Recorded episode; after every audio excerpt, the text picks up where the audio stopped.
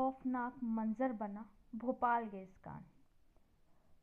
तीन दिसंबर उन्नीस हमारे, हम सब भोपाल वासियों के लिए एक काली रात, जो आज तक हम सबसे भूले नहीं भुलाए भूलती। उसी को मुझे एक प्रोजेक्ट के सिलसिले में उस फैक्ट्री यूनियन कार्बाइड की यात्रा करने का मौका मिला। आज मैं उसी पर अपनी एक कहानी बताना चाहूँ। आज से ठीक तीन साल पहले एक प्रोजेक्ट के सिलसिले में हम सब भोपाल गैस कांड की बरसी पर यूनियन कार्बाइड जाने के लिए तैयार हो रहे थे। जो अवसर कम हम सब के लिए एक चुनौती था। हम सब अब तक फैक्ट्री के बारे में बहुत सी बातें जान रखे थे और बहुत सी किताबों को पढ़ रखे थे। इसके अलावा हमने भोपाल गैस कांड पर बनी मूवी भी देखी थी। अब हम उस फैक्ट्री की रिपोर्टिंग के लिए जा रहे थे। इसके चलते हमारी बेचैनी हद से ज़्यादा बढ़ रही थी। लेकिन काम तो काम होता है। हम सब उस फैक्ट्री में जाने के लिए तैयार हो रहे थे। हम सबने आखिरकार हिम्मत की और अपनी मंजिल की ओर आगे बढ़ चले, क्योंकि फैक्ट्री पुराने भोपाल में स्थित थी, इसलिए हम सब उसका रास्ता ढूँढने में काफ़ी मशक्क़त करनी पड़ी। सबसे अजीब तो तब हुआ जब उस फैक्ट्री के बाहर से ही विदा कर दिए गए। पर आखिर हमें तो वहाँ जाना था, इसलिए हम सबने कलेक्टर ऑफ़िस में जाकर मंजूरी लेने की कोशिश की। हम सब कलेक्टर कार्यालय पहुँचे, जहाँ हम सब की पूरी जाँच पड़ताल की गई। फैक्ट्री जाने के कारणों को समझ बूझ कर लंबी मशक्क़त के बाद आखिरकार हमें फैक्ट्री जाने का मौका मिला।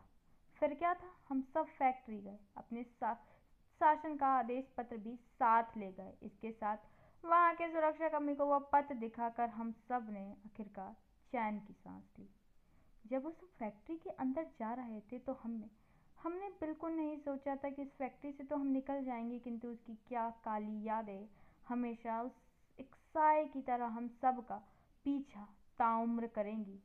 आज जब उस फैक्ट्री की भ्रमण की यात्रा को याद करते हैं तो हमारे सामने आती है वो फैक्ट्री वो फैक्ट्री जिसने एक हँसते खेलते भोपाल को वीराना बना दिया। इसके चलते ना केवल देश, विदेश में भी ये भोपाल गैस कांड के नाम से जाना जाने लगा, जिसमें कितने सारे निर्दोष लोगों की जान चली गई। इस हँसते खेलते भोपाल को वीरान कर दिया। आमतौर पर संस्मरण किसी सकारात्मक याद पर लिखा जाता है, किंतु आज मैं एक हादसे की रिपोर्टिंग पर एक संस्मरण लिखने की कोशिश कर रही हूँ। आज इस संस्मरण को लिखते हुए उन्नीस सौ चौरासी की उस काली रात को बीते तीस साल ज़्यादा का वक्त हो गया है। किंतु आज भी वो खौफनाक मंजर जैसे हम सब की आँखों में प्रत्यक्ष रूप से मौजूद है।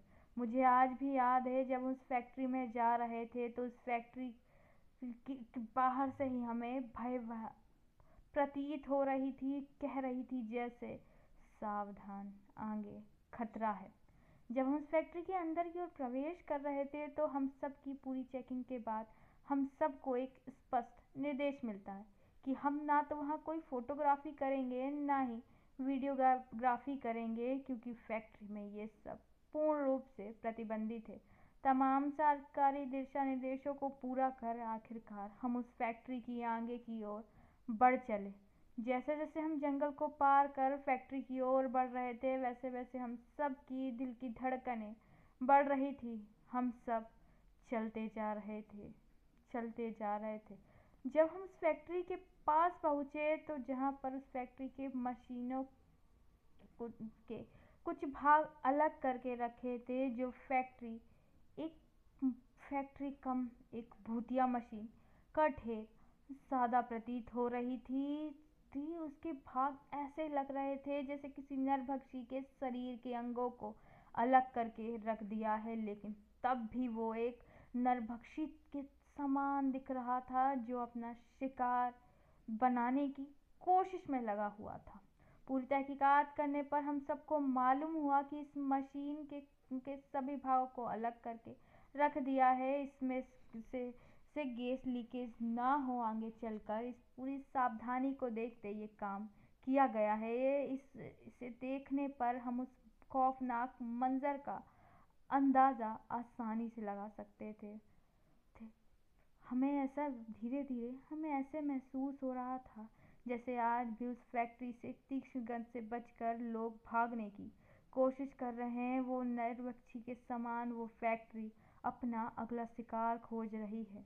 उस फैक्ट्री की ओर चारों तरफ़ का वातावरण अजीब सा लग रहा है। उस फैक्ट्री से आता हुआ सूनापन हमारे कानों को चुप सा रहा है। उस फैक्ट्री से आती हुई गंध हम सबको जिज्ञासु कम और बीमार बना रही है। इसके बावजूद हम सबका ध्यान फैक्ट्री के पास बड़े बड़े अंग्रेज़ी शब्द में लिखी वो चेतावनी अपनी ओर आकर्षित कर रही है, जिसमें लिखा है कि सावधान आगे। खतरा है। सावधान। आगे, खतरा है।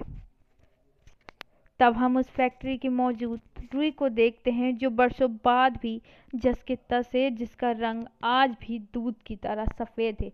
पूरे दो तीन घंटे की उस फैक्ट्री में घूमने के बाद हम सब उस फैक्ट्री से निकलने की कोशिश करने लगे। आखिरकार हम उस फैक्ट्री से बाहर आए, अपनी दूसरी मंजिल के लिए। पर हम सबका ध्यान अभी भी उस फैक्ट्री पर था। कई हमराज लिए वो फैक्ट्री आज भी जस के तस मौजूद है। दूसरी ओर वहाँ आसपास की बस्ती में रह रहे लोग न्याय की आस लगाए आज भी बैठे हैं।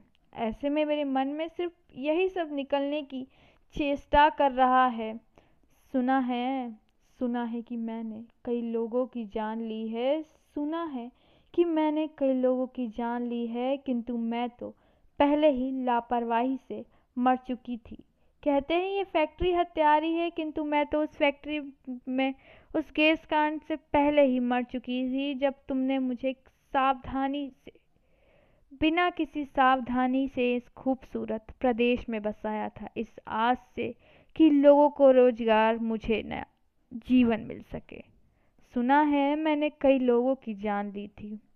आज उस भ्रमण को याद करती हूँ तो उस फैक्ट्री एक नरभक्षी समान मुझे दिखती है। उस फैक्ट्री की मशीनें एक अलग ही संकेत देती है। वो जंगल ऐसा प्रतीत होता है, मानो वो खुद में पूरे सबको निगल रहा है, जिससे भागने के लिए, जिससे भागते हुए लोग निकल रहे हैं। हर कोई इस फैक्ट्री से दूर जाता जा रहा है, तब भी वो फैक्ट्री अपने अंदर सबको ली जा रही है।